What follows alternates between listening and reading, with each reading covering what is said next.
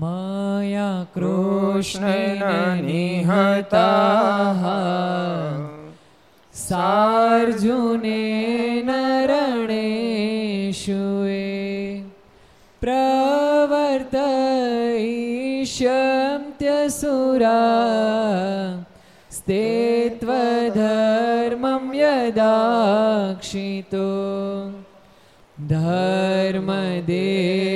तदा भक्ता अहं नारायणो मुनि जनिष्ये कौशले देशे भूमो हि समगो द्विज मोनिशापनृतां प्राप्ता नृषिंस्तात तथोद्धवम् ततो वीतासुरेभ्योः सधर्मां स्थापयन्नज सधर्मां ज બોલો સ્વામિનારાયણ ભગવાન શ્રી હરિ કૃષ્ણ મહારાજની જય. શ્રી રાધારમણ દેવની શ્રી લક્ષ્મી નારાયણ દેવની શ્રી નરી નારાયણ દેવ દેવની શ્રી ગોપીનાથજી મહારાજ મહારાજની શ્રી મદન મોહનજી મહારાજ મહારાજની. શ્રી બાલકૃષ્ણ લાલ. શ્રી રામચંદ્ર ભગવાન ભગવાનની શ્રી કષ્ટભંજન દેવ દેવની ઓમ નમઃ. પાર્વતી પતે. હર. હર મહાદેવ હર.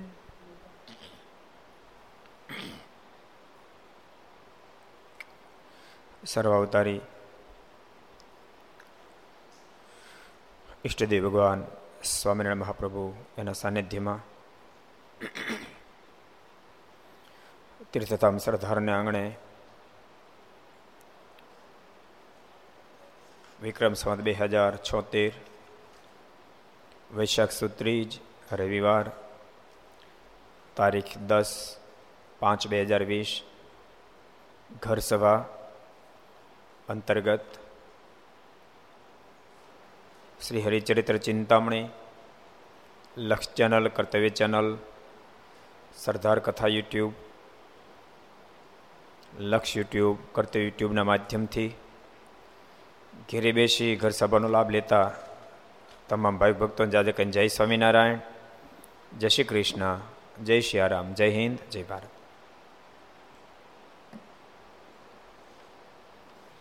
ગઈકાલે આપણે બહુ સરસ પ્રસંગ જોયો તો શુકાન સ્વામી વાત કરી હતી કે મહારાજે મને કીધું, તમે ગોપાળન સ્વામીનો સંગ રાખજો, સમજણ દઢ થશે અને અમારા સ્વરૂપમાં પ્રીતિ પણ થશે એ સરસ વાત આપણે ગઈકાલે જોઈતી. હવે આપણે આગળ જઈએ.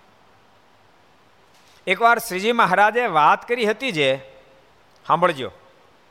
એકવાર શ્રીજી મહારાજે વાત કરી હતી જે, ભગવાનના ભક્તને કોઈ રીતે કોચવવા નહીં.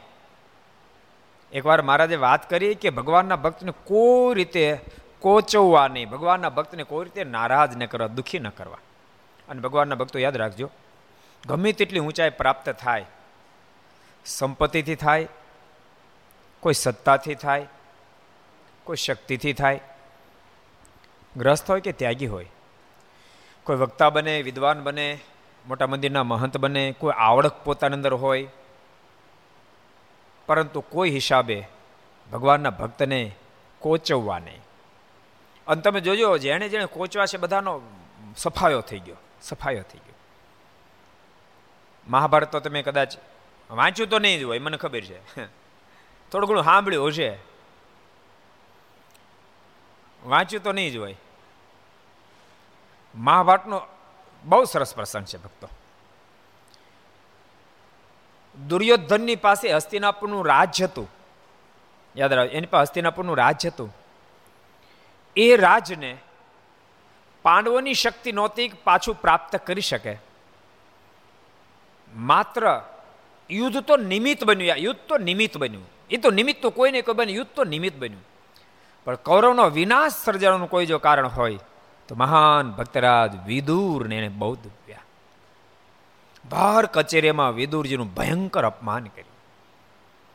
વિદુર જેવા એક મહાન ભક્તરાજ.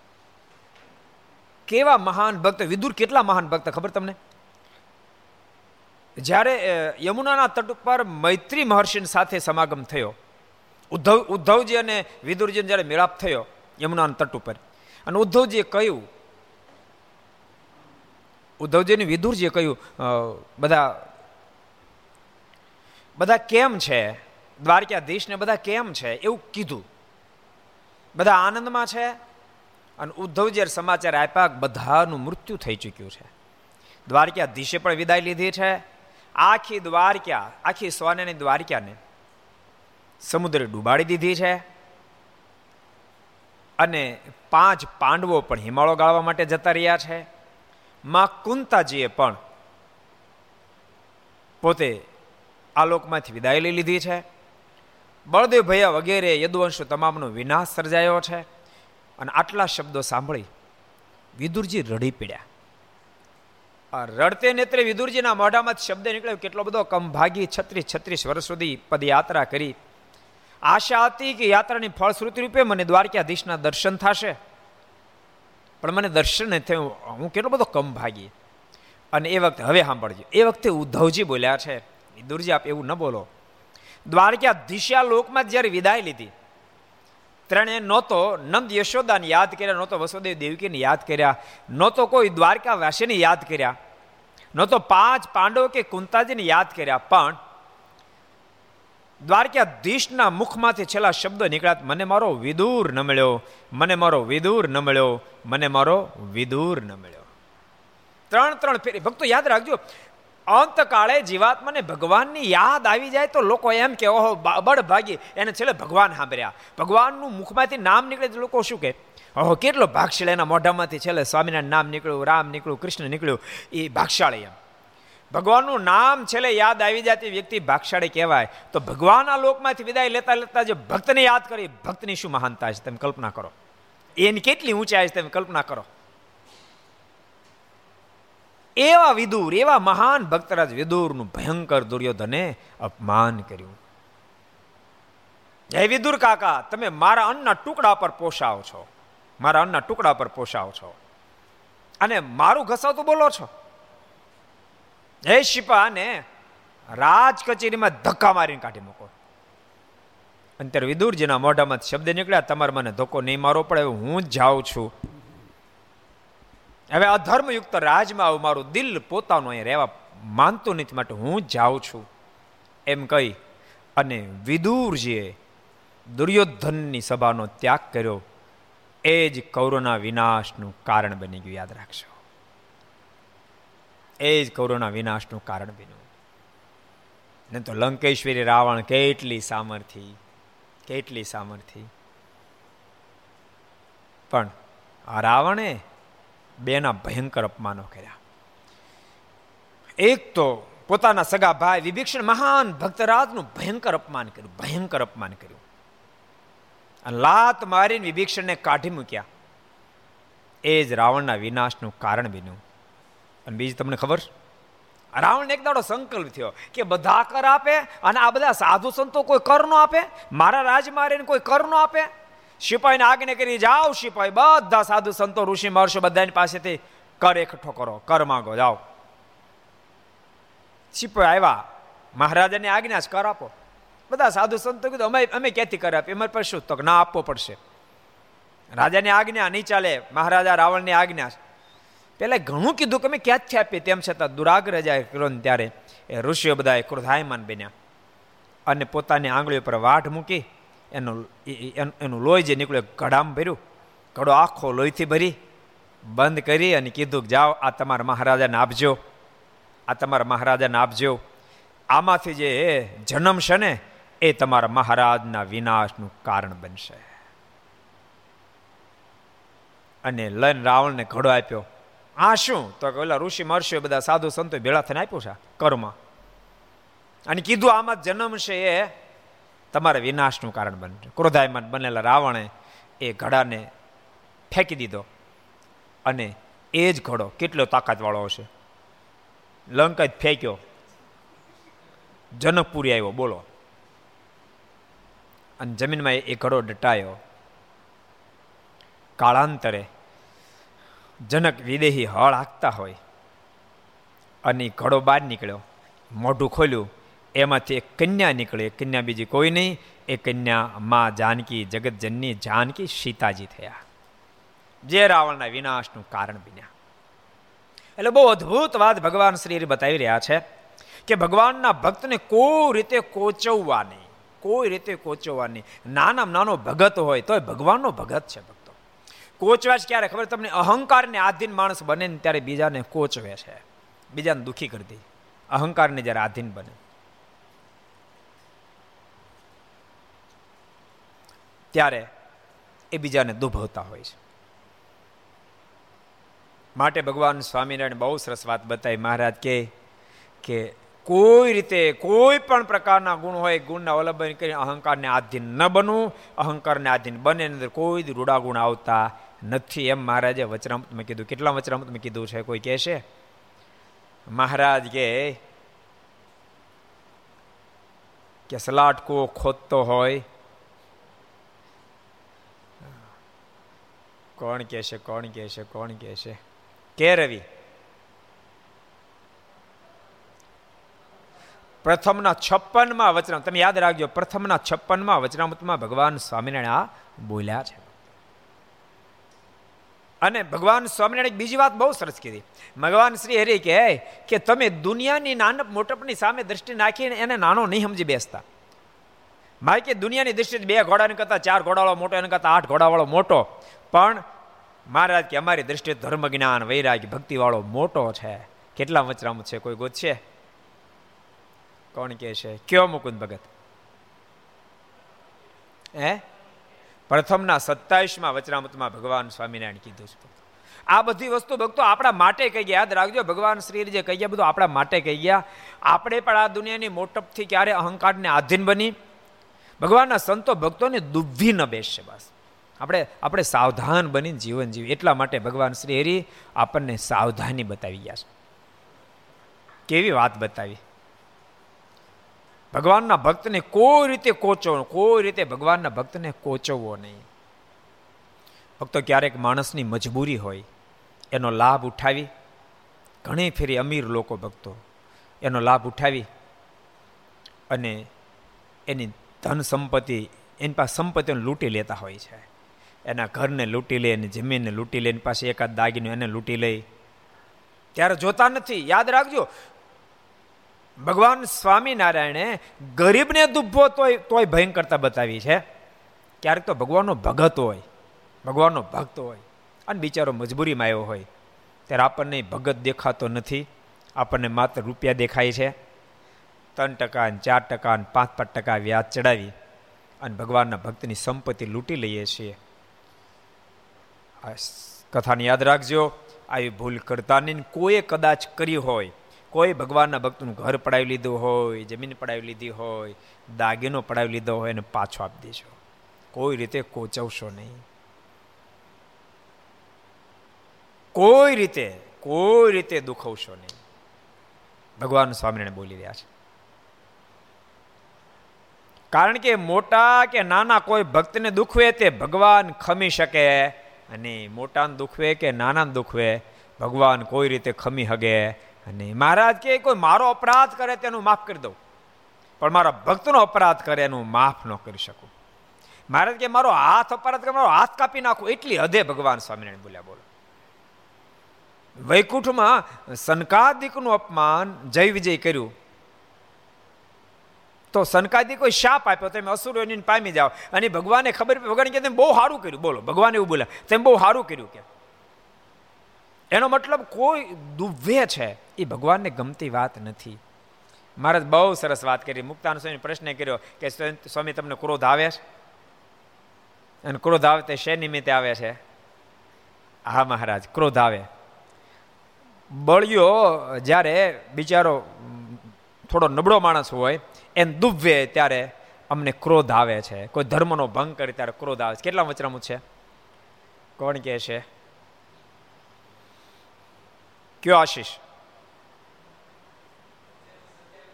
મધ્યના સત્તાવીસમાં વચનામૃતમાં મહારાજે વાત કરી છે. એટલે બહુ અદ્ભુત વાત છે. સદૈવ માટે ભગવાનના ભક્તોને રાજી રાખવાનો પ્રયાસ કરો ભક્તો. કાયમને માટે. ભગવાનના ભક્ત કેમે કરીને રાજી રહે એમ શ્રીજી મહારાજ સતત અનુસંધાન પોતે રાખ્યું રખાયું. મહારાજ પોતે કોઈને વઢે તો તરત એને પાછળ થાળ મોકલી દેતા, બોલો. ભગવાનનો ભગત નારાજ ન થાય. એક જ ફેરી મારે ખબર ઓલા ઓલા ઓલા ઓલા ઓલા ઓલા ઓલા ઓલા મેં ફેર કથામાં કીધું હતું કયો, કયા બ્રાહ્મણ, શું કહેવાય? ભૂલાઈ ગયું. ટેલ્યા. હા, ટેલ્યા બ્રાહ્મણના છોકરાને લાફો મરાઈ ગયો. એ પાછો સર પકડવા જતો, લાફો મરાઈ ગયો. લાફો મારતા જ મારી દીધો, પણ પછી મારને એમથી કહો બિચાર નાનો છોકરો, મેં લાફો માર્યો. સુરા ખાચરને કે જાવ પાછો બોલાવતા હતો સુરા ખાચર બોલાવાઈ ગયા. પેલા છોકરાને કે, તારા પર ભગવાન રાજી થયા છે. તને માગવાને કે, શું માગીશ? પેલો કે, હું તો પચીસ પચાસ વીઘા જમીન માગી લે ત્યારે સુરા ખાચર કે, એટલું જ નહીં માગતો. સાંભળ, મોક્ષ માગી લેજે. અને કહેજો કે, મને આ ભેટો, મને છાતીમાં ચણાઈનું આપો મારું કલ્યાણ કરો. પેલો પેલો બાળક આવ્યો એટલે મારે તો રાજી થઈ ગયા હતા. પાઘ આપીને, ઘરેણા આપ્યા. લે, તું રાજી ઓલો કે નહીં?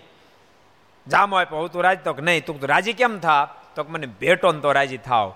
મારું કલ્યાણ કરો તો રાજી થાવ. મને ચણાનું આપો ને તો રાજી થાવ. મારે ચણાનું આપ્યા, ભેટ્યા. મારે કે તારું કલ્યાણ કરી, ત્યારે હાથ પેઢનું કલ્યાણ કરીશ.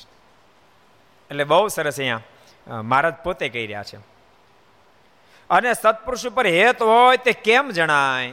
સત્પુરુષ ઉપર હેત હોય કેમ જણાય? તે ઉપર વાત કરી જે શતાનંદ સ્વામી પાસે ગોપાળાનંદ સ્વામીએ ખરડો લખાયો.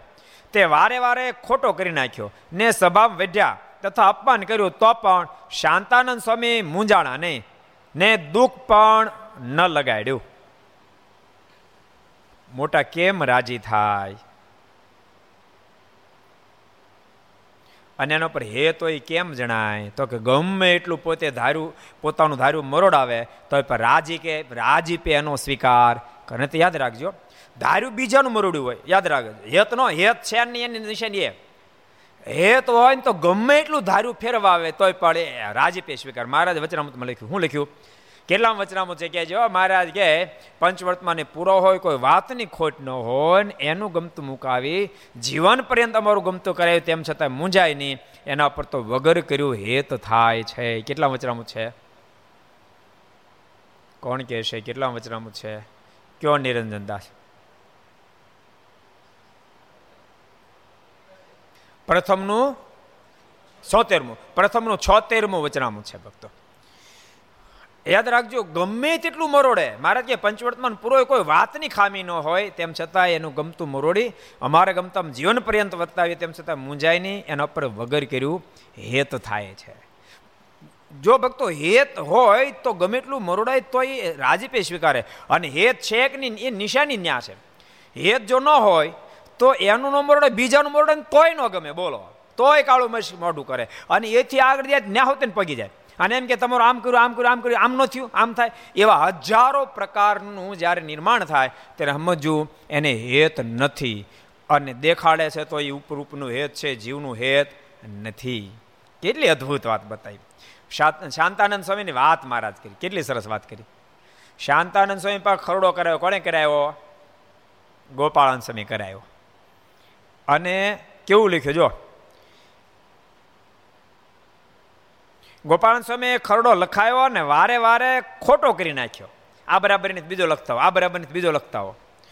ને સભામાં વૈજ્યા ભક્ત, ઓલી વાત તો આપણે સાંભળી હતી. આ તો શેતાનંદ સ્વામી અલગ વાત આવી. ઓલી તમે સાંભળી, શુકાનંદ સ્વામી વાત તો લગભગ બધા સાંભળી છે.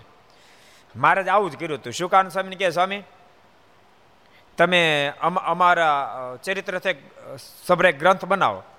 અને શુકાન સ્વામી બનાવ્યો. લઈને મહારાજ પાસે આવ્યા અને મહારાજ પાસે મૂક્યો. મહારાજે ખોલ્યો નહીં વાંચ્યો નહીં ફાડીને ફેંકી દીધો. આ ઘટના બ્રહ્માનંદ સમજાઈ ગયા. એના મનમાં થયું કે સ્વામી નારાજ થાય, પણ સ્વામીને મુખારું સામે જોયું તો શુકાન સ્વામી મોઢાને રેખાય નથી બદલાણી. કારણ શું ખબર? એણે ગોપાળન સ્વામીનો સમાગમ કર્યો હતો, યાદ રાખજો. ગોપાળન સ્વામીનો સમાગમ કર્યો હતો. સ્વામીના સમાગમે કરીને સમજણ દઢ થઈ ગઈ હતી. ભક્તો, યાદ રાખજો.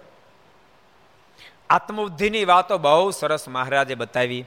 સદગુરુ ગુણાતીતાન સ્વામી વારે વારે આત્મબુદ્ધિની વાત કીધી, આત્મબુદ્ધિ કરવી આત્મબુદ્ધિ કરવી આત્મબુદ્ધિ કરવી.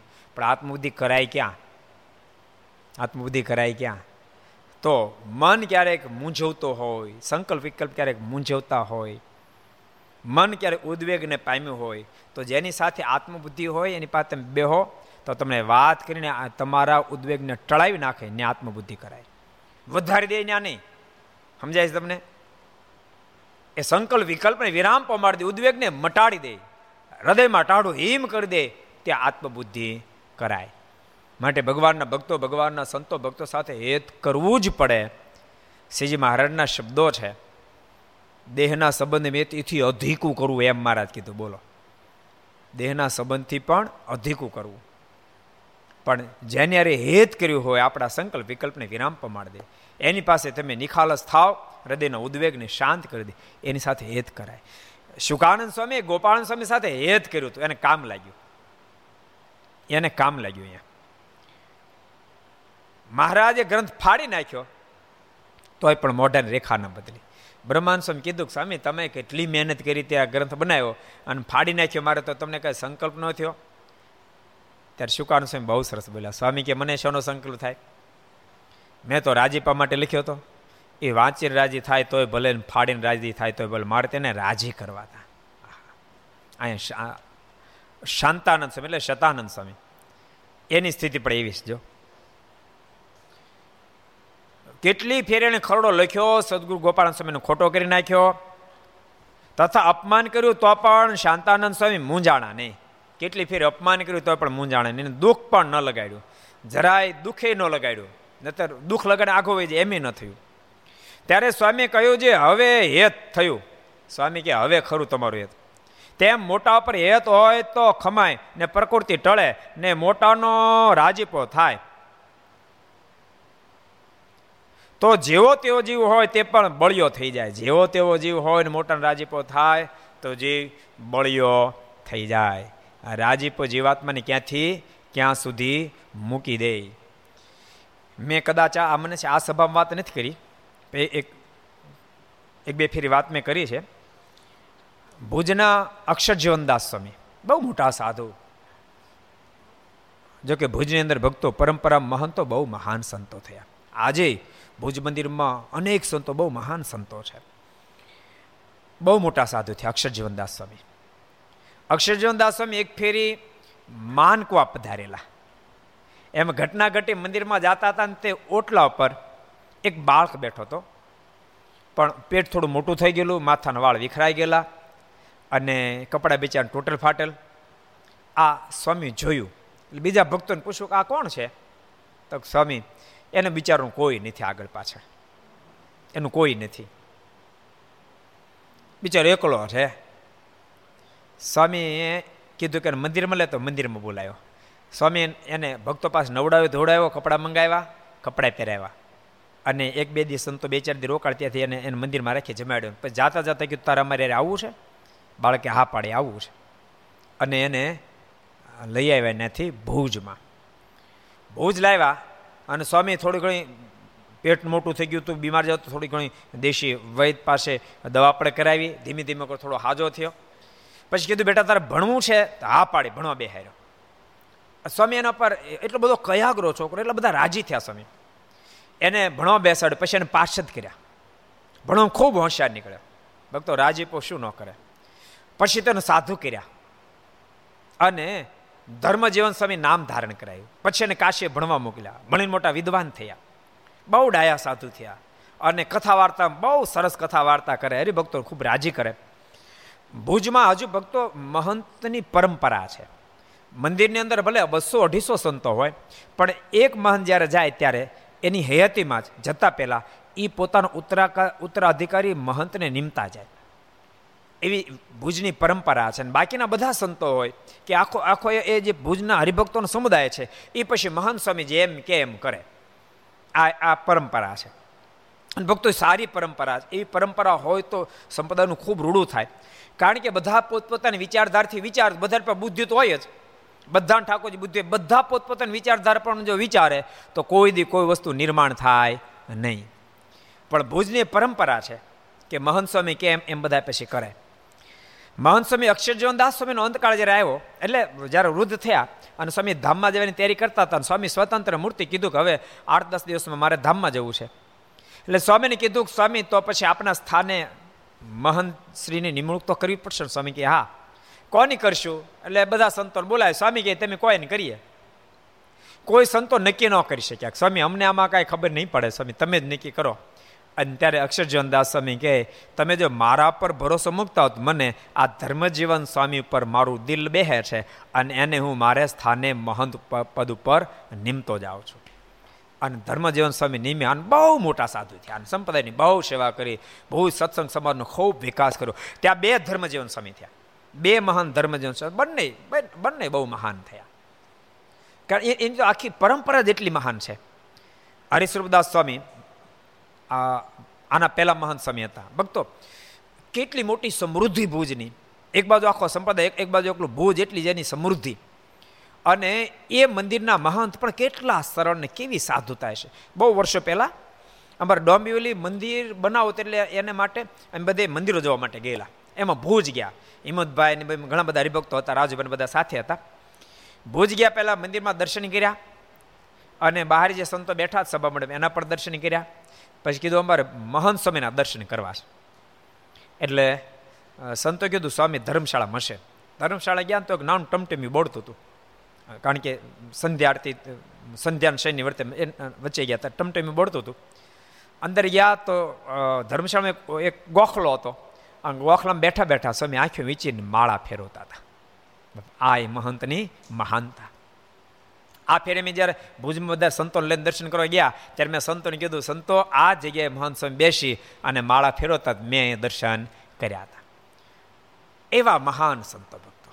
એટલે ભુજની આખી પરંપરા અત્યારે ધર્મજીવનદાસ સ્વામી છે, એ પણ ખૂબ જ બધા ભક્તો સંતોને રાજી કરે છે. ખૂબ સારા સંત છે. એટલે મારો કહેવાનો મતલબ, ભક્તો, રાજીપો શું ન કરાય? મહારાજ કીધું ને કે રાજીપાથી બધું જ નિર્માણ થાય. મોટા સાધુનો રાજીપો જો થઈ જાય, તો મહારાજ કે રંગ હોય એ રાજા થઈ જાય. અને કુરાજી જો થઈ જાય, તો રાજા હોય તો રંક થઈ જાય. અહીં ભક્તો માત્ર ભૌતિક સંપત્તિની વાત નથી, આધ્યાત્મિક સંપત્તિની પણ વાત છે. કેટલા વચરામતમાં કીધું છે મહારાજ? કોણ કહે છે કોણ કહે છે કેટલા વચરામ હરિચરણદાસજી કોજી ભાઈ. પ્રથમના અઠાવનમાં વચનામૃતમાં ભગવાન સ્વામિનારાયણ પોતે બોલ્યા છે. એટલે અહીંયા બહુ સરસ સ્વયં મહારાજ કહી રહ્યા છે ને શુકાન સ્વામી વાતને પોતે સાંભળીને શુકાન સ્વામી રજૂ કરી રહ્યા છે.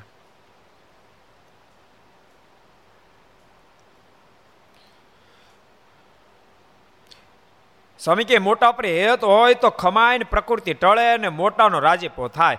તો જેવો તેવો જીવ હોય, પણ બળ્યો થઈ જાય.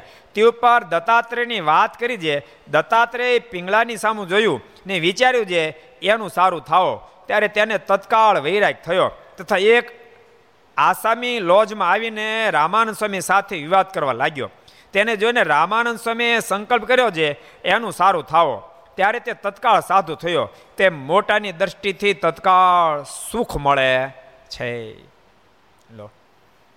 પિંગળા પર દ્રષ્ટિ પડી નતર એ તો શરીરનું વેચાણ કરનારી નારી હતી. પરંતુ ભગવાન દત્તાત્રેયની દ્રષ્ટિ પડી તો દ્રષ્ટિ પડતા માત્રની સાથે એનું જીવન આખું બદલાઈ ગયું. અહીંયા રામાનંદ સ્વામી સાથે એક આસામી આવ્યો હતો. ભક્તો, અહીંયા નામ નથી લખ્યું. આસામી કોણ? એ પ્રશ્ન થશે. તો ભક્તો, આસામી એ બીજા કોઈની દેવી બંદરના હું નામ હતું કોને યાદ છે? દેવી બંદરના કોને યાદ? નિરંજન તને યાદ છે ભાઈ? કે? નહીં. પ્રભુદાસ. પ્રભુદાસ.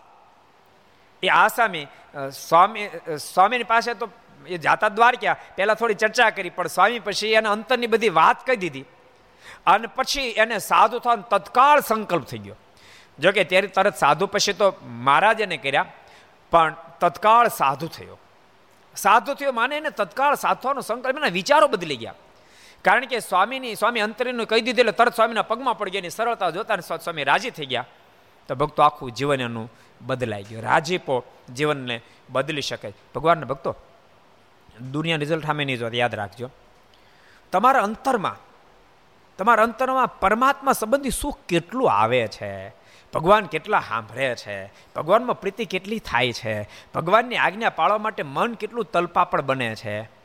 આ ઉપર તમે નક્કી કરી શકશો કે મારી ગાડી ટ્રેક ઉપર છે કે નહીં. જો મારાના પોતાના શબ્દ છે, મારા કે જે ઘટવાનો હોય, એના કેવા લક્ષણ ને વધવાનો અને કેવા લક્ષણ? બે મારે બે વાત બતાવી. કેટલા વચરામાં તો એટલી જ વાત કરી, પછી વિસ્તાર કરું. કેટલા વચરામાં તો બતાવ્યું મહારાજ? કોણ કહે છે? કયો ખુશાલ? પ્રથમના અઠ્યાવીસમાં વચરામૃતમાં ભગવાન. ભગવાન સ્વામિનારાયણ કહે જે ઘટવાનોને કેવા લક્ષણો હોય? તો કે સત્સંગી માત્રનો અભાવ આવે. સત્સંગી માત્રનો અભાવ આવે. અને બધાને સામાન્ય સમજે ને પોતાને જ મોટો સમજે. એને રાત્રે સુવે તો શાંતિથી ઊંઘેનો ધૂંધવાયેલા અગ્નિની જેવો અખંડ રહે. એને ક્યાંય બેસે તો શાંતિ ન થાય.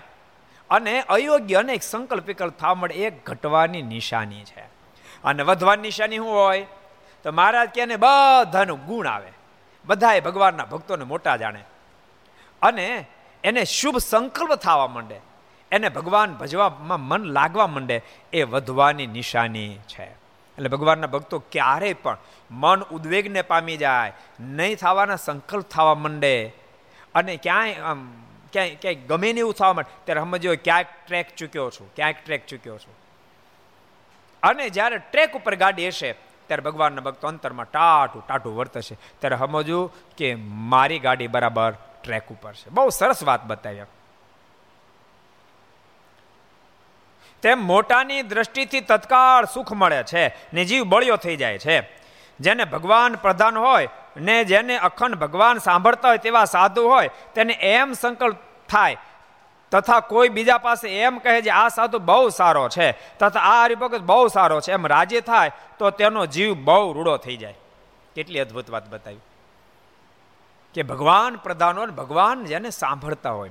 એવા ભગવાનના સાધુ એક હરિભગત હોય. એમ કે આ સાધુ બહુ હારા તો હારો થઈ જાય. અને એમ કે આ આ હરિભગત બહુ સારો તો હારો થઈ જાય. અને માનો કે એના હૃદયમાં એમ એવો શબ્દ આ નથી બરાબર. તો એ બરાબર હોય તો બરાબર રહે નહીં. એ બરાબર મટી જાય. કેટલી મોટી વાત બતાવી. એટલે ભગવાનના સંતોને ભગવાનના ભક્તો ભક્તો આપણને જોર રાજી થાય. એવું દિવ્ય જીવન જીવવું, મારીની આજ્ઞાનું સતત અનુસંધાન રાખવું, ભગવાનનું ભજન કરવું, મારીની ખૂબ નિષ્ઠા કરવી. અને ભગવાનના ભક્તો દેહે કરીને સેવા કરવી. ઠાકોર જેવી કેપી છે, દેહ દેહ કરીને દેહ કરીને ધન આપ્યો તો ધનથી સેવા કરવી. તન મન ધનથી ભગવાન, ભગવાનના સંતો ભક્તોની સેવા કરવી આચાર્ય માર્ગની સેવા કરવી, આ બધાના માધ્યમથી આપણે રાજીપાના પાત્ર બની શકીએ. કોઈ ગરીબ, કોઈ નિરાધાર, કોઈ દિન દુખે એની પણ સેવા કરવી. ઠાકુર જે આપ્યું છે એનો સદવ્યય કરવો. શક્તિ, સામર્થ્ય જે આપ્યો એનો સદવ્યય કરવો. જે સદવ્યય કરશે ભક્તો એ સુખ્યો થશે. સદવ્યય કરનારો સુખ્યો થાય. દુર્વ્યય કરનારો કોઈ દી સુખ્યો થાય નહીં. એક જણો તો ચાર પાંચ વર્ષ પહેલાં મને કે સહજ કાંક વાત નીકળી. એટલે બીજા ભક્તે કીધું સ્વામી, આ આ બહુ અમીર માણસ. મેં કીધું સારું ભગવાનની કૃપા. તે એ મને કહેવાનું બદલે એને મળ્યો કહેવા. હું અમીર છું તે મારી મહેનતથી અમીર થયો મેં કઈ કોઈ લઈ લીધું છે કે? એટલે ભગત કે, પણ હું ક્યાં કહું છું? તો તારે કહીને પછી એવું કેવું છે દાન કરું? હું કોઈને રૂપિયો આપતો નથી કે. મને દાનમાં ક્યાંય મન માનતું નથી હું કોઈને દાન આપતોય નથી. અને હા, ભાઈ, હું જલસા કરવામાં જ માનું કે. મને જલસા કરવા જ ગમે મારી કમાણી હું વાપરું કોકને કોણ આપી દઉં કે? ઘણા સાધુ સંત કે ગરીબને આપો, નિરાધરને આપો દિન દુખેને આપો, ગૌશાળામાં આપો. હું કામ એને આપી દઉં? હું જલસાનો કરી લઉં? માણસને ભક્તો સદમતી, સ્વામી વાતમ લખ્યું. ભગવાન કે ભગવાનના સંત રાજી થાય, તો શું પરિણામ તો સદમતી આવે? બીજાનું ભલું કરવાનો સંકલ્પ થાય, ત્યારે સમજો કે ભગવાનને ભગવાનના સંતો ભક્તોનો રાજીપો પ્રાપ્ત થયો છે. બહુ સરસ વાત અહીંયા કરી રહ્યા છે. અને મોટા સાધુ હોય ને તે એમ જાણે છે, આ સાધુ તથા હરિભગત સારો નથી. તો તેને જીવ દિવસે દિવસે ઉતરી જાય. બહુ સારા છે એમ કહે તો જીવ બળને પામી જાય, બરાબર નથી એમ કહે તો ઉતરી જાય. એક એક સરસ પ્રસંગ ભક્તો. એક ફેરી મહારાજ ધરમપુર જતા હતા, એમાં સુરત પહોંચ્યા. બધા સંતો ભક્તો ઘણા બધા સાથે હતા. એમાં દેવાનંદ સ્વામી એ માંદા થયા અને ખૂબ સ્વામી માંદા થયા. સ્વામીને આ દોણું થઈ ગયું. અને ત્યાં તો બહુ મોટું સ્વાગત અને બહુ મોટો સમય હતો. એટલે બધાને જ આવું હતું. બધાને જવાની ઈચ્છા હતી, પણ દેવાનંદ સ્વામી ચાલી શકે પોઝિશન રહેવા ન પામી.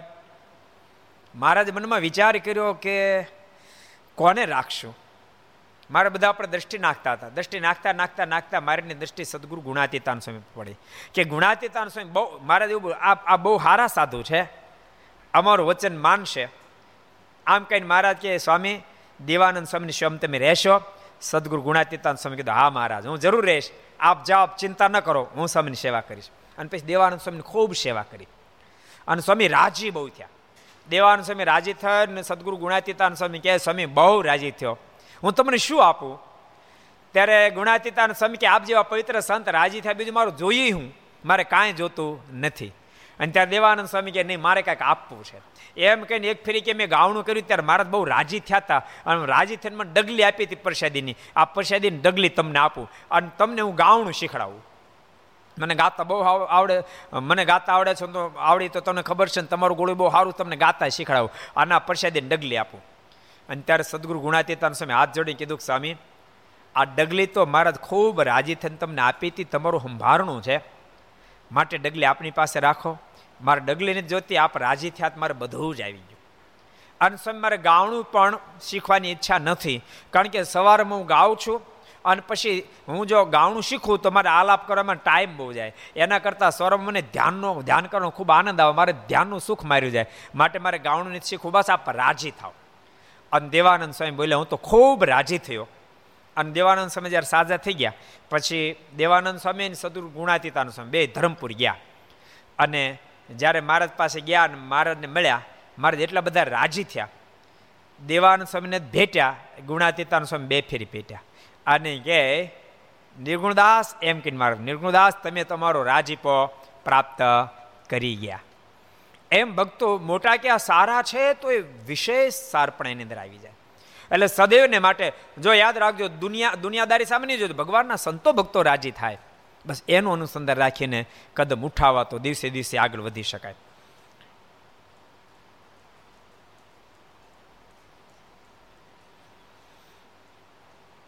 તે ઉપર સુખ સ્વામીએ પોતાની વાત કરી છે મને મહારાજે વાત કરી હતી, જે મોટા વાસેથી વખાણે, તે મોટા સાથે હેત રાખવું. મોટા પાછળથી વખાણે એમ મોટા સાથે હેત રાખવું. કેવા શબ્દ મૂક્યા. આમ કોણે કીધું શુકાનંદ સ્વામીને? કોણે કીધું તું? કોણ કહે છે? કોણ કે છે? કયો મુરલી મનોહરદાસ મહારાજે કીધું. જો સાંભળો, આમાં આવ્યું. તે ઉપર સુખસ્વામીએ શુકાનંદ સ્વામી વાત કરી જે મને મહારાજે વાત કરી હતી જે મોટા વાસ્તેથી વખાણે, તે મોટા સાથે હેત રાખવું. મોટા પાછળથી વખાણે મોટા સાથે હેત રાખવું. એટલે એવા એવા ગુણ કેળવવા. મોટા સાથે હેત રાખે તો ઓટોમેટિક ગુણ આવે, અનુવૃત્તિમાં જ્યારે વર્તે ત્યારે ગુણ આવે. કે એના એના વખાણ કરવા પડે કે એ અનુવૃત્તિમાં સંપૂર્ણ છે. એ સંપૂર્ણપણે આજ્ઞાની અંદર વર્તી રહ્યો છે. એમ એમ રાજીપો દાખવે એવું એની સાથે હેત રાખવું. ભક્તો, તમારા ગ્રસ્થ આશ્રમ છે ને? જો રાજી કરતા આવડે ને ગ્રસ્થ આશ્રમ રાજી કરતા આવડે ને તો બધાને રાજી કરી શકે. ક્યારેક તમને ખબર, નાના નાના બાળકો એટલા બધા ગુણેલ હોય. દોડી દોડીને સેવા કરે, દોડી દોડીને કામ કરે, તો મા બાપ બધા રાજી હોય. પણ એને જો એવો સારો સંગ રહી જાય આખી જિંદગી રાજી કરી શકે. ભક્તો ગ્રસ્થ આશ્રમમાં ક્યારેક તેમ નાની નાની ભૂલો, નાની નાની ભૂલો કરો છો, નાની નાની ભૂલને કારણે પરિવારની અંદર બહુ મોટા વિક્ષોપ ઊભા થઈ જાય. ઘણો બધો પ્રેમ હોય, જો પરિણામ પહેલાં કોઈ ભાઈમાં લગભગ કંકાસ ભાળ્યો નથી કે ભાળ્યો. લગભગ એવું બહુ જો ઓછા જોવા મળે પરિણામ પહેલાં ભાઈ જુદા થઈ ગયા. જોવા મળે બોલો તો. પરિણામ પહેલાં જુદા થઈ ગયા હોય. અશ્વિનભાઈ, માલવ્યા. એ ઓછું જોવા મળે ને? તમારા ગામમાં એવા કેટલા પચાસ પરિવાર હશે? પરિણામ પહેલાં જુદા થઈ ગયા હોય એવા. નહીં હોય ને? અમેરિકામાં કદાચ પરિણામ પહેલાં જુદા થઈ જાય. રસિકભાઈ. પરિણામ પહેલાં જુદા થઈ જાય એવું કાંઈ ખરું? પરિણામ પહેલાં જુદા નથી થતા. પરિણામ પછી જુદા થઈ જાય. એ નાની નાની ગેરસમજણ. યાદ રહે નાની, આ ભક્તો ઘર સમાજે સાંભળે બધાને કહું, તમારી નાની ગેરસમજ ક્યારેક બહુ મોટું ભયંકર પરિણામ લાવે. ક્યારેક ક્યારેક કેવું ખબર ત્રણ ચાર ભાઈ સંયુક્ત પરિવાર રહેતો સંયુક્ત પરિવાર ખૂબ સંપથી રહેતો, એક નાની મિસ્ટેક એ પરિવારને વીખી નાખે. કેવડી મિસ્ટેક હોય? ઘરમાં પેંડા બનાવ્યો હોય. તો પેંડા બનાવે તો એમાંથી દસ પેંડા, પાંચ પેંડા ચોરીને એક બાજુ મૂકી દે ને પોતાના છોકરાને ખવડાવે. પાંચ પેંડા. બોલો, પાંચ પેંડા. પચીસ વર્ષથી ભેળું ચાલ્યું આવતો પરિવાર, કુટુંબ એને વીખી નાખે. પાંચ પેંડા.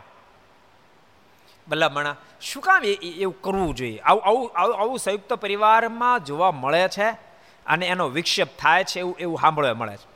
એટલે કહું છું, પાંચ પેંડા પરિવાર વિખાઈ જાય. અને હું તમને એમ કે તમે તમારા છોકરાને ચોરીને પેંડા ખડો એ છોકરો કેવો થાય, કહો ધાન્યનો ધાન્ય થાય. એમ હું તેમ કાઢી લેવો ચોરીને પેંડા ખડે એમાં એમાં ઘરમાંથી ચોરીને પેંડા ખવડાવ્યા.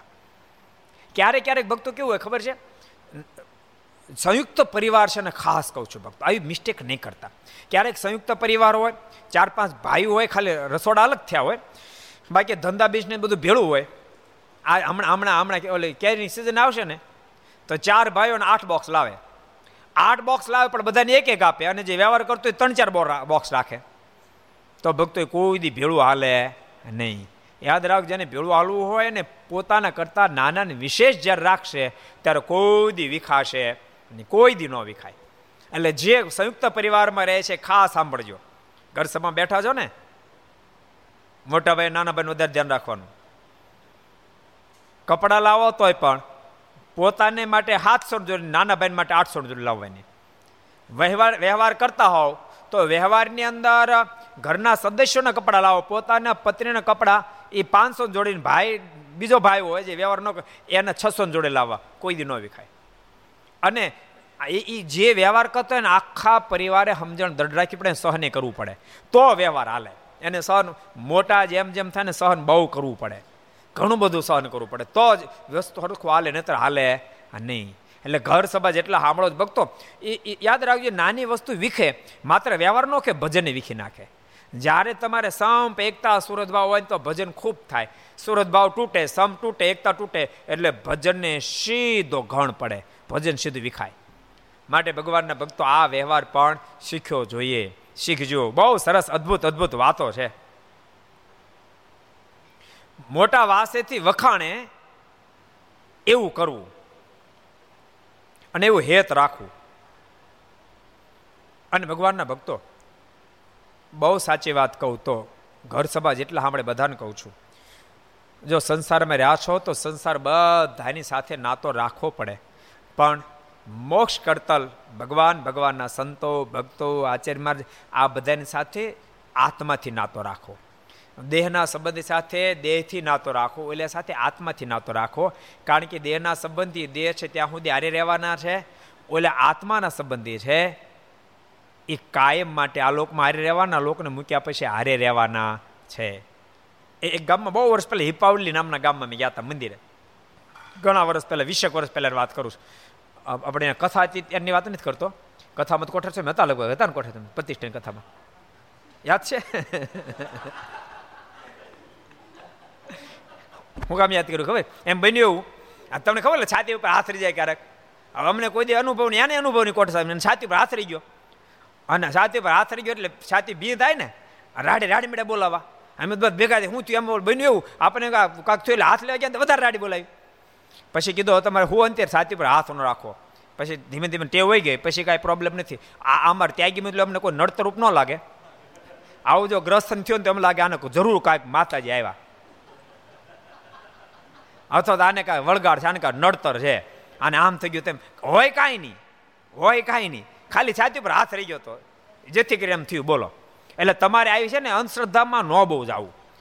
ક્યારે ક્યારે એમને ટીપાઈ જાય. અંધશ્રદ્ધામાંથી બહાર નીકળી અને શ્રદ્ધાવાન બનો. અંધશ્રદ્ધાવાન, શ્રદ્ધાવાન ખૂબ બનો. ભગવાનમાં શ્રદ્ધા ખૂબ રાખો. પણ અંધશ્રદ્ધા તો ક્યાંય ના રાખો. એ હિપાવલી મેં ગયેલા. બાપા નામ તો ભૂલી ગયો હવે. અમે મંદિરે ગયા.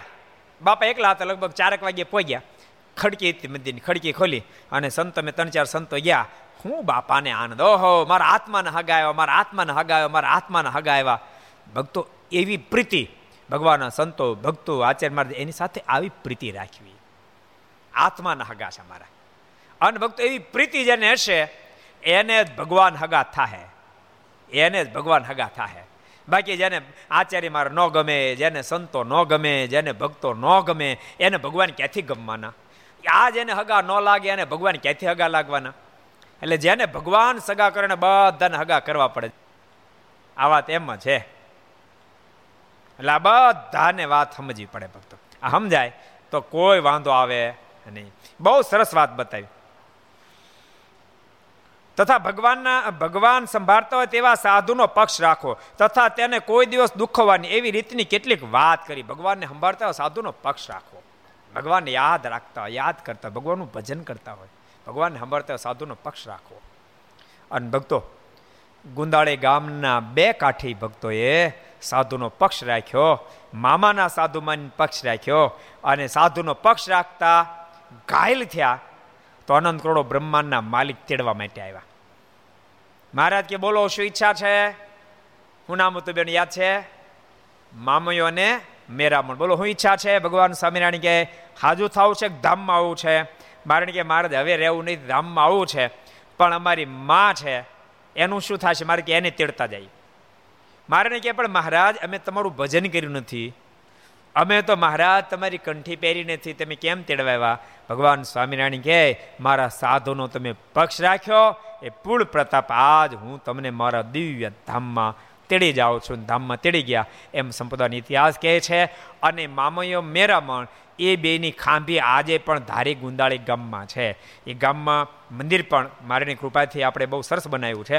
તો ભક્તો તમે જાઓ, ત્યારે ગામના મંદિરની અંદર એ ભક્તો બેની ખાંભીના દર્શન પણ તમને, ખાંભી તો ગામમાં છે, નિશાન રૂપે અહીંયા ઓટો પણ આપણે બનાવ્યો છે અને તમને દર્શન થશે. ક્યારેક ગુંદાળી ગામ જાઓ, ત્યારે દર્શન કરશો.